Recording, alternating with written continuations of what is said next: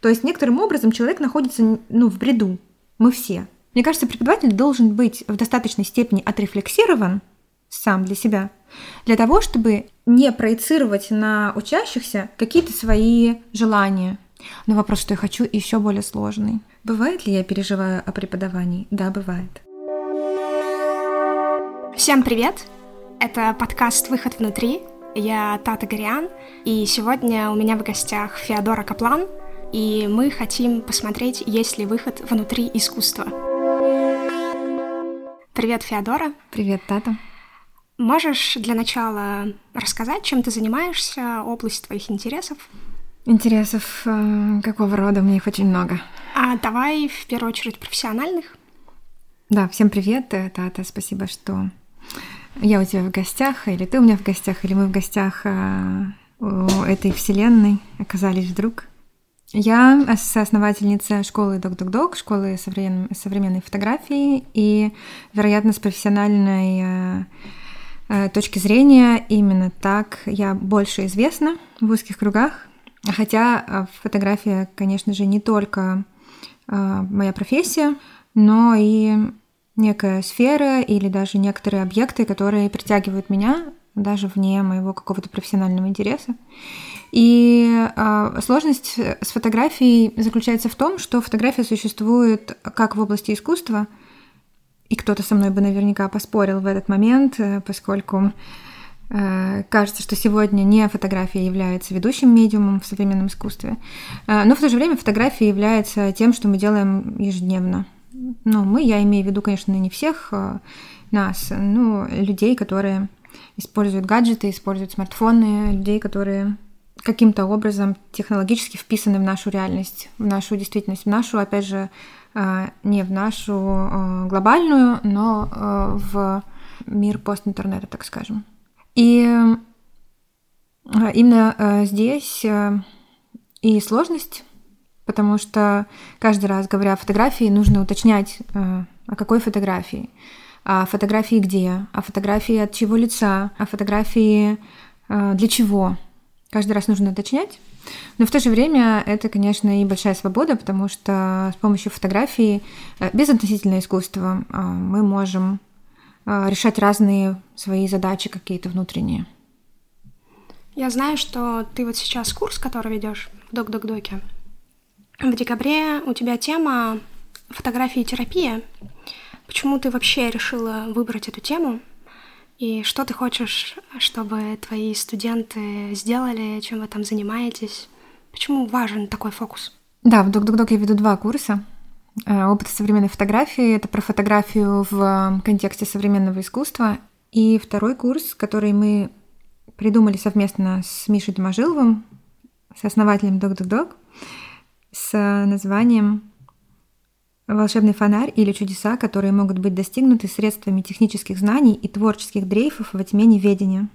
Суть этого курса в том, что как раз э, Миша Доможилов э, берет на себя техническую часть, часть технических знаний, а творческие дрейфы во тьме неведения — это моя, моя область. И мне очень нравятся все слова в этом в этой последовательности и творческие, и дрейфы, и тьма, и неведение. И неведение, да. И моя идея заключалась в том, чтобы как раз воспринимать фотографию не в какой-то заданной рамке, ну, допустим, фотография как современное искусство или фотография как коммерческая практика, а увидеть фотографию в какой-то ее, может быть, даже непредсказуемой широте. И я решила каждую тему, а, каждый месяц у меня новая тема, а, строить на в логике фотография и что-то еще.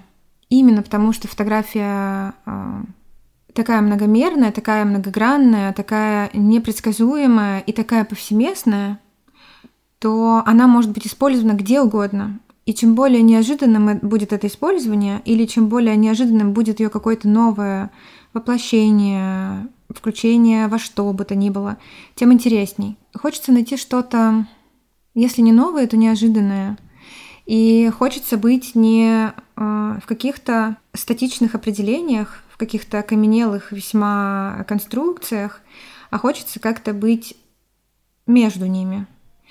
И именно поэтому, если на одном своем курсе я нахожусь в дискурсе искусства, и я постоянно это подчеркиваю, то, что мы смотрим, и то, что мы обсуждаем, а, и то, что мы в конечном итоге делаем, а, и мои коллеги-художники на этих курсах создают и художницы, рамка а, будет более определена, более определена, более узнаваемая, то что получится в курсе «Волшебный фонарь» совсем неизвестно. К слову, «Волшебный фонарь» позиционируется как курс для начинающих.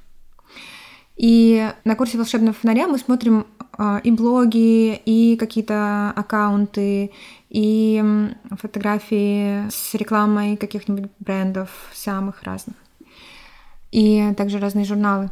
Как и арт-фотографию тоже. И, именно поэтому для меня было важно не только э, обнаружить и проявить фотографию, которая существует в разных сферах, но также и соединить фотографию с тем, в чем мы постоянно находимся в нашей повседневной жизни.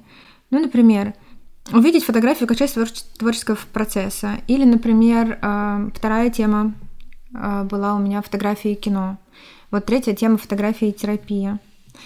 И поскольку этот курс новый, я его придумываю, я компози композиторка своего курса, и я очень люблю на самом деле придумывать э, что-то новое, лекции с интерактивными включениями, для того, чтобы это были не просто, э, как я уже говорила, статичные структуры, к которым я испытываю не самые добрые чувства иногда. Создание вот этих встреч в рамках того или иного курса для меня всегда э, такое сочинительство, такое, такое композиторство.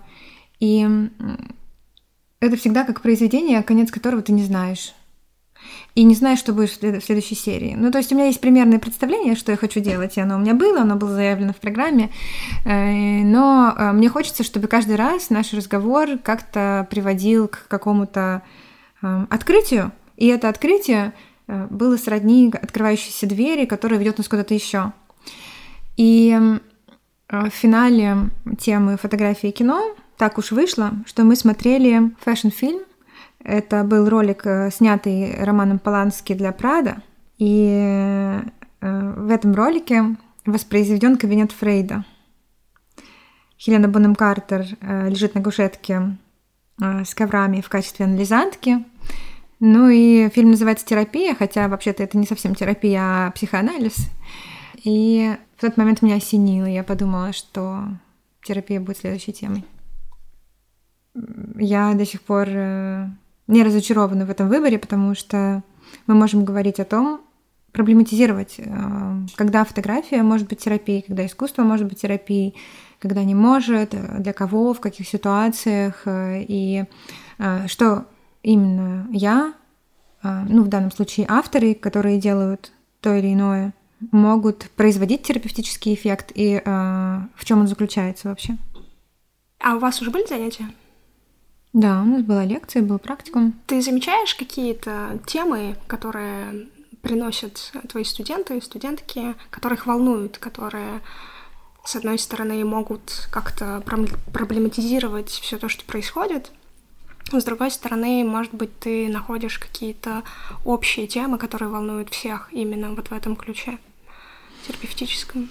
Ты знаешь, ну, Дело в том, что, видишь, это же небольшой длинный-длинный-длинный курс про фотографию как терапию. Это, ну, всего лишь одна лекция с двумя группами. Ну, то есть сначала с одной, потом с другой. И, допустим, практикум. У меня не было возможности сделать какие-то выводы. Более того, я абсолютно убеждена, что нет оснований к обобщению. То есть, когда есть когда есть какая-то тема, да, в некотором роде мы находимся в, эм, в пространстве каких-то заготовленных смыслов, да, терапии, что такое терапия, как она, что такое искусство, что такое творчество, что такое фотография, э, точнее, как она работает прежде всего. При этом каждый человек, э, он в какой-то своей комбинации находится, комбинации всего. Которые не позволяют мне делать какие-то выводы. По крайней мере, я этого не заметила. Да, я просто скорее, знаешь, про что? Про то, что там у каждого времени, у каждой эпохи есть какая-то такая особая психологические э, заболевания, там, неврозы и так далее. И если посмотреть даже на какой-нибудь э, конец 20 века и на бойцовский клуб, то можно сказать, что это такой вот э, расколотый человек, шизофреник, у которого есть вот это вот желание покупать, э, потреблять, но при этом есть вторая часть его натуры, и она такая а, скорее социопатичная, и происходит такой раскол. И сейчас мне кажется, что люди ушли в какую-то тревогу, вот в это что-то такое, что постоянно тревожит, что мы постоянно находимся в таком тревожном очень состоянии. А, замечаешь ли ты по темам, которые волнуют людей, или вообще по искусству, которое сейчас делается, какие-то вот эти симптомы, симптомы того времени, в котором мы живем? Нет, потому что мне не с чем сравнивать. Э, то есть я, конечно, могу, например, вообразить себя 10 лет назад, и 10 лет назад я не преподавала, но, по крайней мере, могу как-то по настроению тех времен сделать какие-то заключения. Ну, кстати, бойцовский клуб это же 20 лет назад.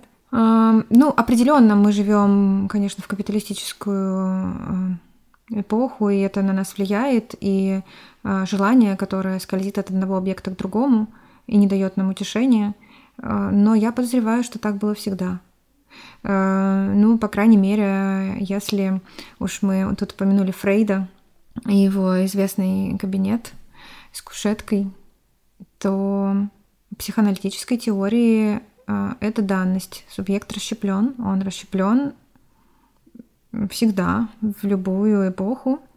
Да, про капитализм сегодня мы говорим очень много, потому что это время и это место, а, которая побуждает нас потреблять. Вероятно, когда-то это было не так, но подозреваю, что если идти дальше, говорить о природе желания и о тревоге, то подозреваю, что базово каких-то отличий мы не найдем. Это, во-первых. А во-вторых, ну, делать выводы про людей, живущих в другие эпохи, это очень э, спекулятивное поле. Ну, то есть вот за то время, что ты преподаешь, а это сколько примерно? Больше пяти лет уже, mm-hmm. да? Около десяти. Ты не замечаешь какие-то вот эти изменения в том, с чем приходят студенты, что их волнует? Ну, есть какие-то... Есть какие-то э, эпизоды, которые связаны с реакцией на текущее положение дел. Ну, скажем, э, пандемия — это то, что нас как-то очень взбудоражило, Э, как и, например, э, последние события политические. Э, вопрос только в том, что о пандемии можно было говорить сколько угодно, и будучи в изоляции, как будто бы люди стремились говорить друг с другом больше и как-то делиться этим новым опытом, в котором мы вдруг оказались и которого у нас никогда не было. И это был эмоционально, это был какой-то какая-то смесь и каких-то тревог, и тревожных состояний, и каких-то какое-то возбужденное состояние. И для кого-то это было угнетающе, но для кого-то это было бодряще то сейчас совершенно непонятно, как говорить про политическую обстановку, и э, ну, это для меня сейчас большой вопрос. Может ли быть вообще хороший проект, на твой взгляд, который и искусство, и одновременно он с терапевтическим эффектом. Да, безусловно. Ну, например, Луис Буржуа. Луис Буржуа очень любит э, психоаналитически ориентированные арт-критики, например, ну или, по крайней мере, не отрицающие психоанализ, или Кристиан Болтанский. Да, может быть, и Синди Шерман, может быть, и Софикаль, да, то есть это вот такие имена. Вообще, по большому счету, я могу, ну, могу, наверное, э, Э, со всей своей ответственностью заявить, так говорят вообще, со всей ответственностью заявить, что, как мне кажется, любое искусство терапевтично для его создателя, каким бы оно ни было. Э, даже если это концептуализм в духе Джоз, Джозефа Кошута. Можно ли тогда говорить, что художник, по сути, это фигура какого-то невротика, который с помощью искусства пытается как-то разобраться с тем, что у него было, и с тем, что у него есть. А, я бы не стала ставить диагнозы, но определенно, если мы говорим о человеке, который э, как мастер, например, с самого детства учился в художественной школе, рисовал э, конусы, крынки, головы и привык составлять фигурку из объемов э, геометрических, а потом поступил в Академию художеств и продолжил рисовать э, какие-то уже, продолжил писать большие вещи э, или там создавать, например, э, монументальную скульптуру, то скорее это такой больше ремесленный э, труд, что, не, что совершенно не отрицает э, э, того, что эти люди делают это, им, и им это помогает э, в том, как они обращаются с бытием, в том, как они обращаются со своей тревогой, поскольку и живопись, и классическая живопись, э, и скульптура — это очень медитативные практики, да, они требуют огромного количества времени, времени на обучение, в том числе время на создание, э, и привязывают человека к материалу, то есть и живопись, и скульптура — это очень телесные практики, я имею в виду сейчас э, э, классическое искусство, конечно. Но другое дело, когда мы говорим э, о художественной практике, которая не привязана к традиционным медиумам. Так вот, отвечая твой на, на твой вопрос, я бы не стала ставить диагнозы, но подозреваю, что если художник не просто ремесленник, который, например, пишет картины на заказ или э, создает скульптуры на, опять же, заказ какой-нибудь э, городской власти, например, да. Э, если это художник, который творит, э, размышляя и э, с намерением что-то решить, в любом смысле, в каком-то внутриличностном или э, глобальном, ну, идеи бывают разного масштаба э, и разного содержания, конечно то да, я не скажу, что он невротик или истерик, или психотик, или шизофреник. Э, я вообще не то чтобы большой сторонник диагнозов, э, но если мы опять же исходим из э, положения, что субъект всегда расщеплен, то с этим расщеплением нам приходится как-то быть. И вот каждый из нас в тот или иной период в тех или иных обстоятельствах, в тех или иных отношениях, в тех или иных э, э, профессиях, в тех или иных состояниях находит э, какой-то способ не саморазрушиться или наоборот саморазрушиться. Ну, есть арт-терапия, да, там непосредственно с помощью средств искусства тоже происходит некая терапевтическая работа. И если представить, что любое искусство терапевтично для его создателя или создательницы, можно ли вообще тогда отделять искусство от арт-терапии? Не является ли любое искусство арт-терапией? Вот, как раз и нужно отделить, потому как? что арт-терапия — это отрасль психологической э, науки, это ответвление от психологии, которое использует, я бы не сказала, что это средство искусства, я бы сказала, что это средство выражения. А, Все-таки искусство это институциализированная область. Это что-то, что относится как раз к, к тому, что институциализи... Институциализировано. Когда мы говорим про арт-терапию, мы ни в коем случае не требуем э, и не ждем от этого процесса каких-то шедевральных произведений. Это не значит, что кто-то вдруг случайно не сделает что-то классное и что нельзя будет контекстуализировать и где-то показать.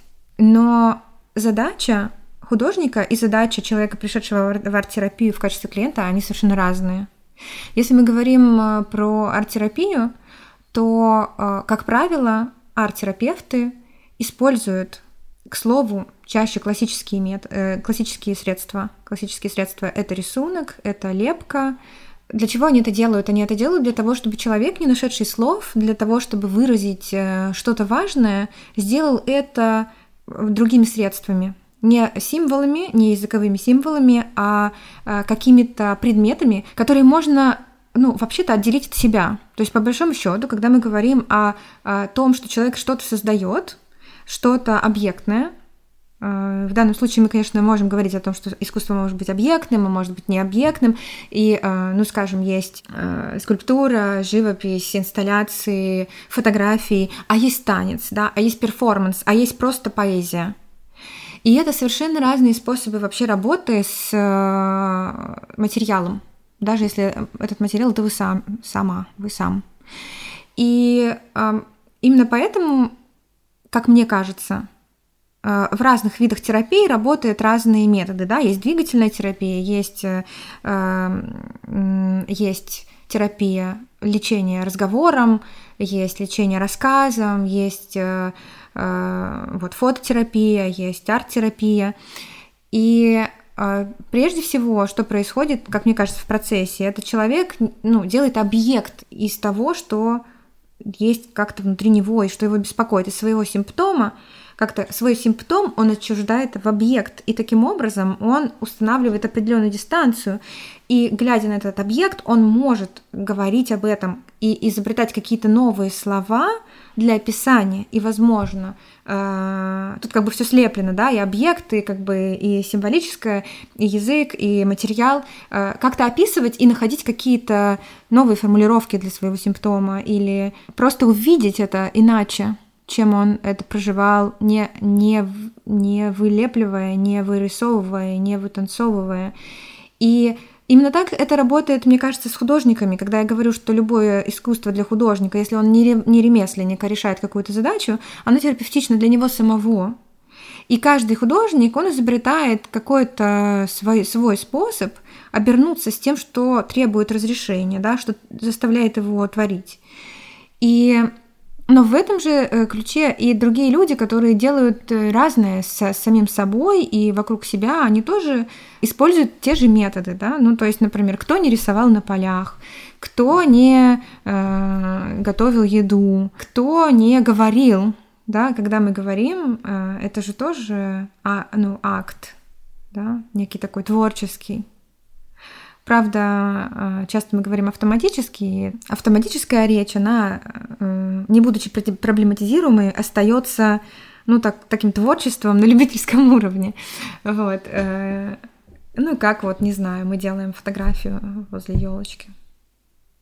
Угу. А вопрос-то в чем был? Вопрос был, так в чем все-таки разница между искусством которая, mm. как ты говоришь, это тоже да. терапевтический процесс да. для его создателя.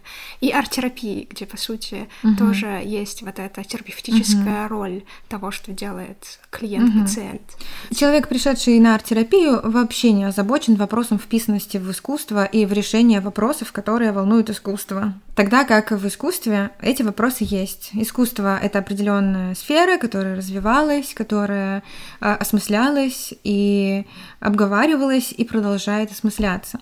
Вообще, если говорить широко, то э, у искусства, как у практики человеческой, да, то есть если мы рассматриваем искусство как человеческую практику, у нее много разных функций. Познавательная, функция передачи информации, э, и среди этих функций их много.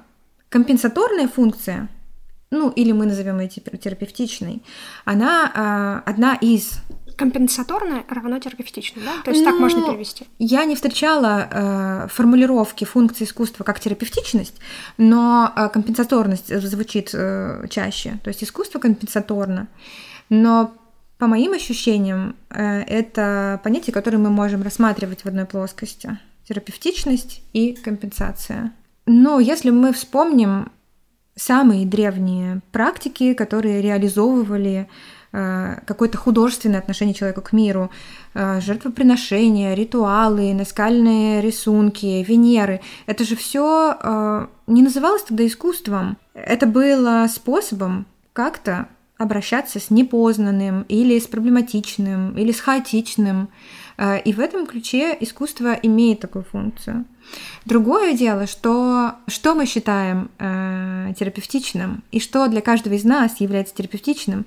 Именно поэтому э, искусство не может, одно и то же искусство не может нравиться всем. И поскольку мы все очень по-своему скроены, очень по-своему э, у нас жизнь в нашей психической реальности происходит, именно поэтому мы можем говорить о том, что то или иное искусство на кого-то действует терапевтически, а на кого-то нет.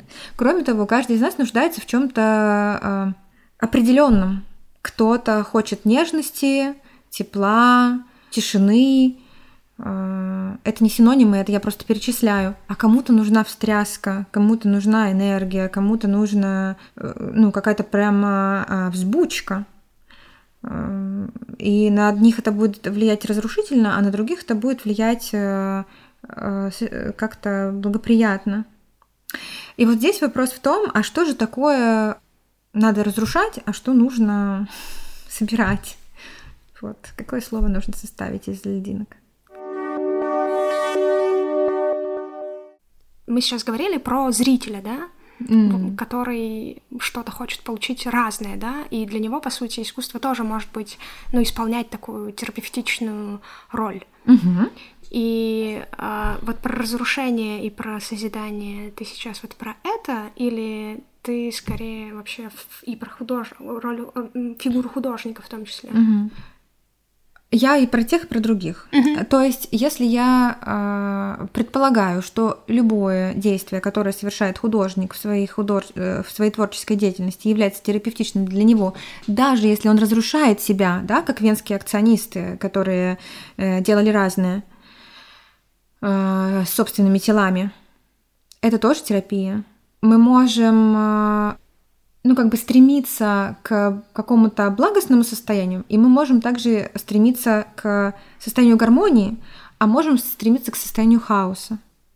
Вот, возможно, в этом какая-то скрывается разгадка, потому что кто-то нуждается в гармонизации хаоса, а кто-то, наоборот, нуждается в хаотизации гармонии. Тогда какова твоя фигура как куратора, кураторки в этом процессе? Ты ведешь курс, на котором художники и художницы делают искусство, и оно терапевтично, то кто ты? Оно может быть совсем не терапевтично. Когда человек решает учиться чему-то новому, а, скорее всего, он должен быть готов или она должна быть готова к тому, что придется проходить через очень разные а, стадии и состояние. Поскольку как раз-таки нам хорошо то, что, к чему мы привыкли, как правило, да, то есть нас успокаивает стабильность, нас успокаивает предсказуемость, мы любим делать то, что мы привыкли делать. Каждый человек в своей жизни вырабатывает какие-то э, структуры, вписываясь в которые или чувствуя себя вписанным в которые, он или она э, чувствует себя в этом, прямо скажем, не самом дружелюбном месте – более-менее для того, чтобы функционировать. Да? Ну, вот кто-то медитирует, кто-то ходит в бассейн, кто-то курит, кто-то пьет э, шампанское или что-то еще, кофе. Кто-то очень много работает, э, кто-то ходит в баню. А вот те, кто ходит к тебе, как ты работаешь с ними? Да, хорошо. На этот счет у меня тоже есть своя позиция. Я считаю, что э, преподавание это рисковое дело. Рисковое. Поскольку, как я уже говорила, человек, решивший чему-то научиться, он э, сразу ставит себя в позицию человека или существа, кому как нравится, э, которое будет проходить через испытания – но ведь это э, нужно преодолевать свои привычки, свое видение. Э, и каждый раз я говорю, друзья, пожалуйста, вот вы делаете упражнения, сделайте что-то новое. Ну, хотя бы немного. Сделайте что-то, чего вы не делали раньше. Э, поэтому процесс обучения, я думаю, что процесс обучения вообще э, в любой сфере, он будет в разной, степ- в разной степени беспокойным да, потому что это как раз э, э, такая утрата спокойствия, да, утрата. Но при этом э, желание учиться, оно связано с поиском чего-то. То есть, когда люди начинают чему-то учиться, они, вероятно, где-то, э, может быть, даже не слишком это рационализируя, отвечают себе на вопрос, э, что я хочу. Но вопрос, что я хочу, еще более сложный из, из э, того, о чем мы говорили. Мы вообще говорили о каких-то вопросах. Так вот, а, я считаю, что а, преподавание — это весьма рисковое дело. Потому что, когда человек приходит учиться, он приходит учиться именно в конкретное место, а, поскольку у него есть какое-то предчувствие, что человек, к которому он приходит, можно доверять. И вот это доверие, которое тот, кто учится, или та, кто учится, испытывает, оно делает его открытым к тому, что говорит э, преподаватель. Поэтому преподавателю, конечно, нужно быть очень аккуратным И э, очень, э, как это сказать, мне кажется, преподаватель должен быть в достаточной степени отрефлексирован сам для себя, для того, чтобы не проецировать на учащихся какие-то свои желания. Желания, тревоги, э, ну и прочие вещи, которые не нужны вообще как бы другим людям. Человек, который не отрефлексирован, э, может э, как-то своими желаниями влиять на то, что делает художник или художница. И это ну, наверное, на каком-то этапе, возможно, э, это и неплохо, но впоследствии, конечно, э, может стать, обернуться не очень чем-то хорошим результатом. А, вот, поэтому моя идея заключается не в том, чтобы нести людям знания, а в том, чтобы замиксовать некоторые знания, которые у меня есть, и некоторый опыт, который у меня есть, не только опыт, связанный с с проживанием этого знания, опыт, в том числе взаимодействия с художниками и художницами.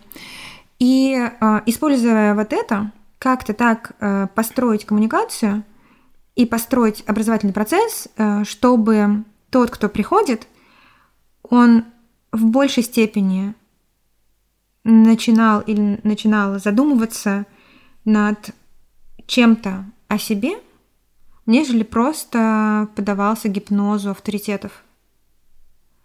И для меня важно, чтобы человек вот что-то свое, что он ищет, хотя это довольно сложно сделать в группе, довольно сложно, поскольку в группе очень много участников, и каждый, каждый ведом каким-то своим желанием, какой-то своей идеей, какой-то своей э, одержимостью или э, отсутствием одержимости.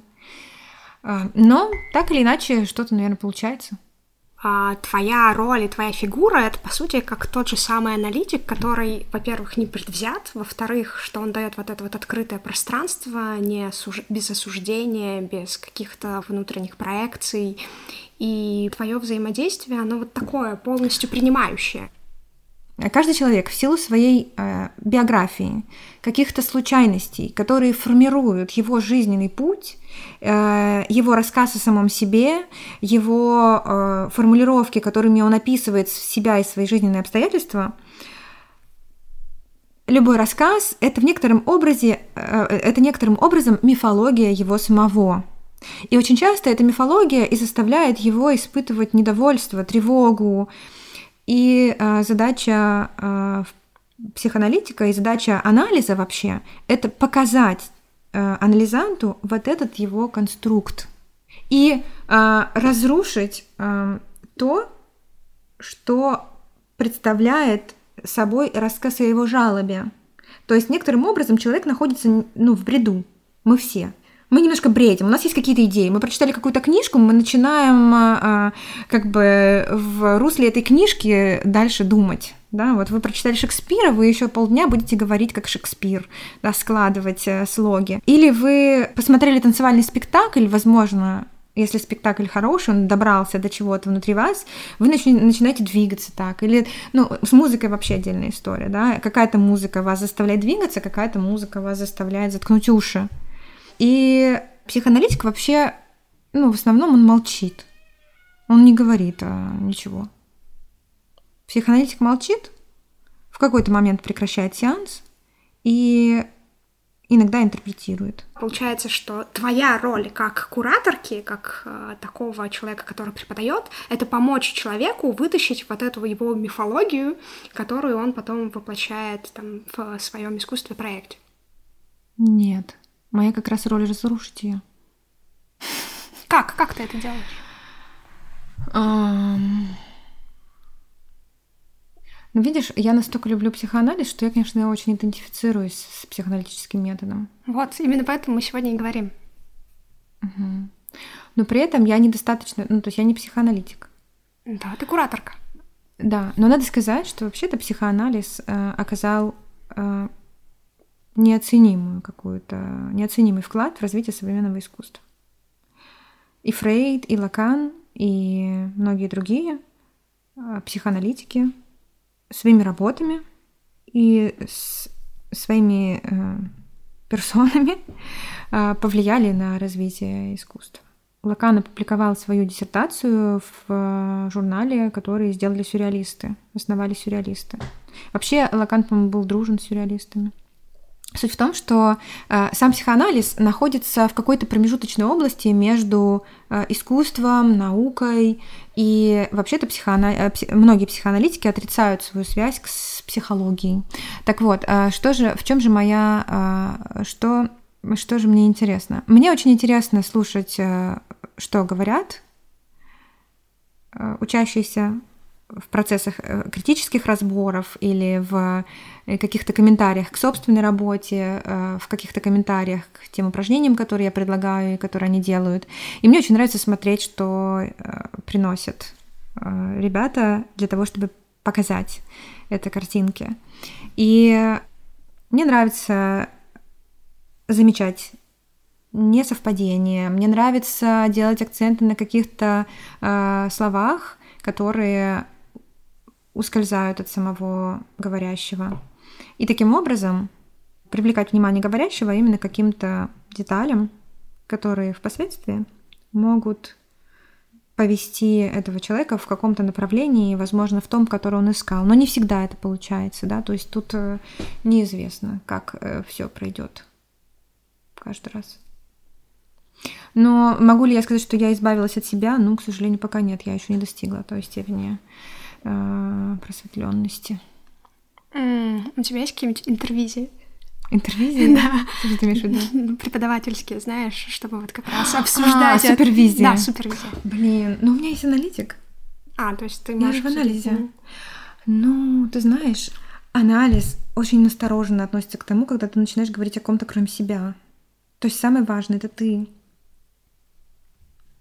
Но бывает так, что ты приходишь домой после какого-нибудь занятия и переживаешь о том, что ты, может быть, сказала больше не от такого а, куратора, психоаналитика, а больше дала какой-то личной интерпретации.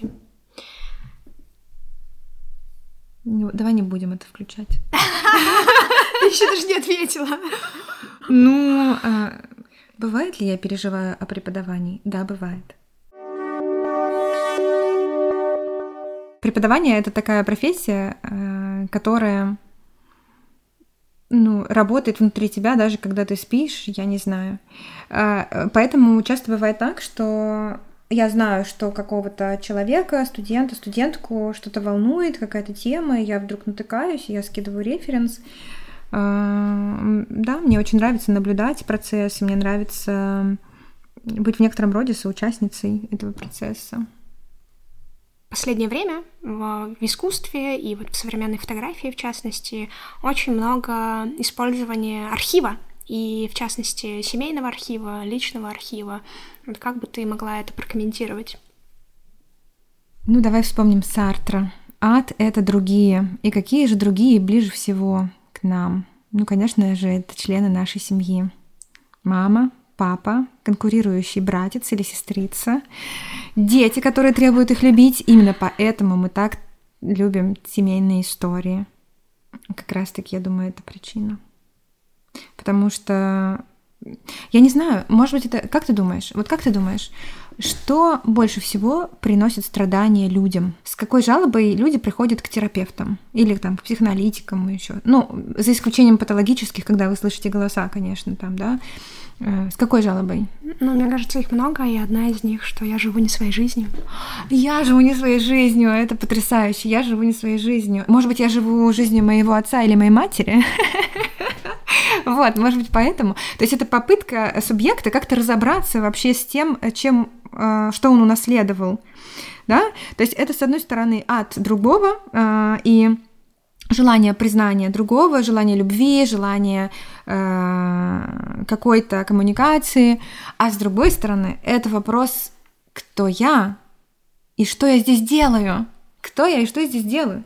И, вероятно, поскольку я не появился от взмаха волшебной палочки или не появилась, да, я все-таки есть результат встречи. Хотел сказать двух людей, но подозреваю, что где два, там и 3, и 4, и 5. То есть это э, какое-то какое-то образование, в которое вложили что-то от себя разные люди, и бабушки, и дедушки, и, конечно же, э, агенты и акторы, э, которые менее всего персонифицированы, например, государство. Когда мы говорим о семейных историях, мы, конечно, вспоминаем различные э, травматические события, исторические, культурные травмы.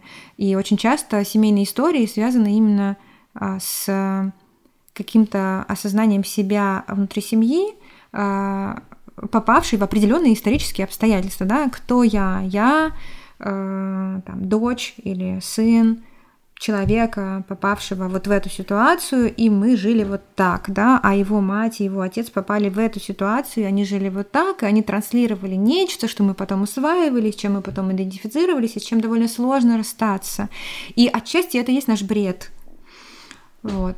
Э, по крайней мере, это может быть формообразующим. Семейная история может быть формообразующей для бреда субъекта, с которым нужно бы разобраться. Наверное. Кому-то. Зачем-то. Зачем-то, да. Но знаешь, вообще-то мне очень нравится, э, когда искусство делается for fun, для, э, для того, чтобы вообще-то не рыдать рядом с автором, а для того, чтобы смеяться над своими несчастьями, смеяться над э, э, тем бредом, который у нас в голове. И Конечно, мы говорим про трагедию, про комедию, между прочим, Аристотель тоже писал, но до нас не дошло. Но комедия — это тот жанр, который помогает нам вообще э, в этой жизни, я думаю. Но при этом материал один и тот же, да? Ты имеешь в виду, что можно над своей жизнью а, как и поплакать, так и посмеяться? О, да. Окей. Okay. Ну, есть вещи, над которыми невозможно смеяться, но с другой стороны, э, я думаю, что есть такие формы комического, которые подразумевает, подразумевает отношение к самым страшным событиям. Есть ли у тебя на ну, курсе наверное, нет. такой ракурс э, рассматривания процесса делания искусства, проектов, такой вот именно фофановый... Искусство, искусство как э, да, юмор? Да. Хорошая идея, нету. Ну, а как, как ее сформулировать? Фотография и стендап. Неплохо. А. Я бы посмотрела такие выпускные работы. Фотография и стендап, да. Потому что ну, это очень продвинутый уровень, надо сказать. Ну и вообще, а, юмор, кстати же, тоже, в общем, а, имеет отношение к бессознательному, именно поэтому мы не понимаем юмор часто друг друга, потому что мы все по-разному устроены. Но в то же время есть шутки, которые всем нравятся. Ну, анальный юмор, генитальный юмор, вот то, что часто заходит. Я знаю. Ну, не всем, ну, кому-то нравится, кому-то Единственный анекдот и шутку, которую я помню, она аналитическая. Она Давай. звучит как «Жилой комплекс Эдипов, красивый, как твоя мама».